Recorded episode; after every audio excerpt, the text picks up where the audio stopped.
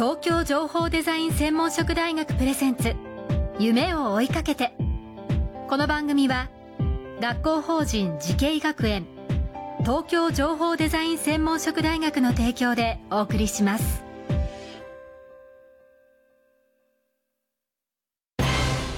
こんな未来あったらいいな。こんな世界できたらいいな。情報とデザインの新しい学びをクリエイト。才能と未来を共に育てる学校法人慈恵学園東京情報デザイン専門職大学。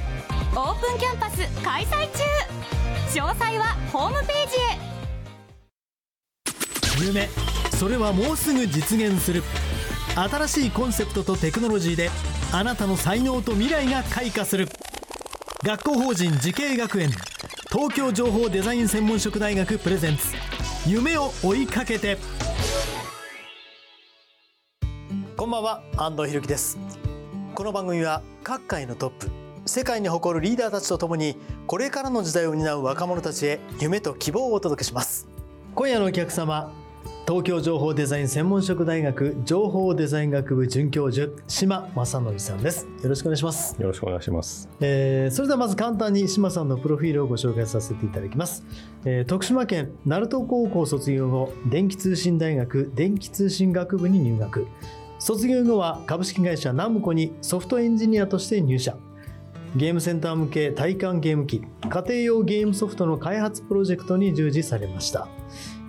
その後任天堂向け技術サポートを担当しさまざまなゲームタイトルのリリースをサポート。そして今年4月から東京情報デザイン専門職大学情報デザイン学部の准教授として就任されました。ちなみに実際に開発に携わったゲームのタイトルを伺ってもよろしいですか？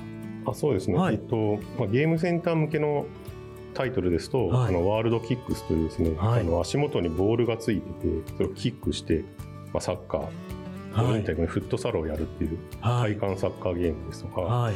まあ、家庭用ですとそのあのフライトシューティングと呼ばれる戦闘機パイロットになるエースコンバットシリーズというゲームがありまして、はい。それにしばらくこう、まあ、参加しておりました。もうあの車マニアそれから飛行機マニアでもあるのでもうエースコンバットはもああ本当もう立ってお辞儀したいくらいです、はい、もうこちらこそありがとうございます。ずっともう従事されてたっていうことなんですね。携わってたっていうか、当然幼い頃からゲームをお好きだったわけですか？えっ、と、ちっちゃい頃は、その、機械いじりというか、はい時計分解とか、そういうの好きだったんで、もともとそういう、あの、機械とかコンピューター関係好きだったんですけど、はい。そうですね、最初の記憶はやっぱ小学1年生とかに駄菓子屋に行った時に、はい。あったパックマンとかですね、あの、はい。はい。ラリー X とかっていう、そういうあの、はいゲームセンターのゲーム機が、まあ、それはあの、したくてたまらなかったんですけど、お金がなかったんで、はい人がやってるのを横で見てる感じで、はい。はい。そこからやっぱ憧れがあった感じですかね。それでいろいろあってから、まあパソコン親が買ってきて、はで、まあなんかちょっとこう本とか買ってきて、プログラムとか。でゲームを打ち込んではい、やったりとかもしてたんですけど、で、さらに大学に進むわけですけど、大学ではどのようなことをされていたんですか？えっ、とですね、大学はやはりあの、まあプログラミングずっと勉強したいなと思っていたのと、はいあとそうですね、あの、留年しちゃったんですけど、はいその遊びすぎて。はい。はい。はい。1年留年して、はい。ででもちょっとやっぱ CG の勉強したいし、うんこんだけ遊んでてなんですけど、はい。あのやっぱ将来そういう仕事つきたいので、うん。大学のその CG をやらせてくれそうなはい。先生のとこにお願いに行ってですね研究卒業研究4年生からなんですけど、はい。ちょっと1年前前倒しで、はい。ちょっとやらせてほしいんですと、うん。勉強させてくれませんかと。はい。お願いしてちょっとそこであのその先生実は CG の専門じゃなかったんですけど、あの数学の先生だったんで、はいじゃあ一緒にやりますかって言って、うんそこで CG の勉強させてもらって、はい。まあ多分そういうのが、あの、ナムコの面接の時とかにアピールポイントになって入れたのかなみたいな感じですけど、そうかそのゲームそのもののプログラムというよりは CG 映像の方がもう興味があったということですかね。まあそうですね、あの、どっちかというとそっちに寄ってたかもしれないですね。ただまあどっちも、というかもうゲームが、というゲーム会社に入ると思ってなかったんで、ああそうなんですか。そうあこんな好きだったのに。はい、もう好きだったんですけど、はい。憧れというか、もう当時もやっぱり倍率結構高かったんで、はいはい。まさかただただまあ受けるだけ受けてみてよって感じで入れたのですごく嬉しかった。で実際そのゲームも含め先ほどエースコンバットという話も出ましたけど具体的にじゃあナムコに入ってからはどういうことができたんですか？あえっ、とですね、はい。あの私がまあ最初に入った時の役割っていうのが、その、ほんゲームプログラムそのものを作るというよりは、はい。ゲあの CG デザイナーさんの、まあ、技術サポート。うんうん。まあナムコ用語でテックって呼ばれてるんですけど、はい。今だとそのテクニカルアーティストとか、はい。あとそのパイプラインエンジニアツールエンジニアと呼ばれるその CG デザイナーさんが使う、えーとまあ、開発環境とか、うん。あとはその CG ソフトの追加機能とか、はい。まああるいはその CG デザイナーさん向けのそのソフトウェアそのものゲームを作るためにまあ便利になるソフトを作ると。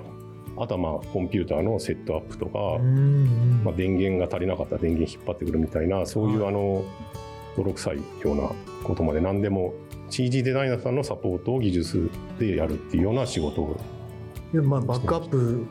まあ、そうですね。まさにあのはい。広報支援っていう感じうんなんですけど縁の下の力持ちよく我々は言ってるんですけどあの当時はそういう職種自体がはい。他の会社だとなかなかやっぱりなかったみたいで、うん。ナムコはその CG 映像も実は作ってたんですよね、はいはい。CM の CG 映像も作ってたしゲームでは当時は 3DCG 世界で一番進んでたので、うん。そういうやっぱりし職種がちゃんとチームとしてあった。うん。でそういうところに入って、はい。まあ、あのゲームプロジェクトに入ってい。ろいろそういう、あの仕事をしていました。うん。実際どうですか？やっぱりこう思い自分の思い描いていた仕事という感じでしたか？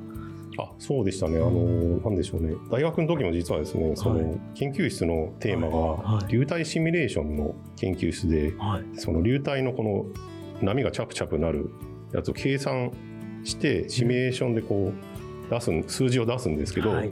その目に見える形にはするっていう仕組みがなくて、いうん。で私がそれを研究室で作ったんですよね。その、はい計算した結果を 3DCG で表示するっていうソフトを作った、はい。はいでその時にあこれあの結構その、えー、と CG の仕事でもあるし、うんうん。まあ縁の下の力持ちですか？他の人がこういうのを欲しがってるから作るみたいなのがで喜んでもらうみたいなのがすごくマッチししててですね、はいはい、なんかこうそういう意味で言うと自分の、まあ、やりたいことを、まあ、して、まあ、できているという状態でお仕事をされたっていうことですね。ナムコで言うあと。そうですね、うん。はい。だからその後、まあナムコをまあ離れるわけですけれども、まあ、そのあたりの話も含めてあの一体エンターテインメントが10年後20年後どんな世界になっているのかそれをまた次回に伺いたいと思います、えー改めてよろしくお願いいたします今夜のお客様東京情報デザイン専門職大学情報デザイン学部准教授島正則さんでした。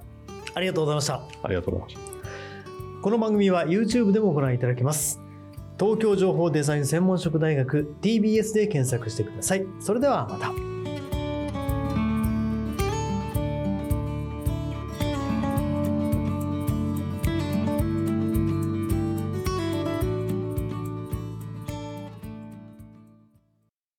情報工学と人工知能。メタバースとサイバーセキュリティ。情報とデザインの新しい学びがそこに。時代の即戦力を育てる。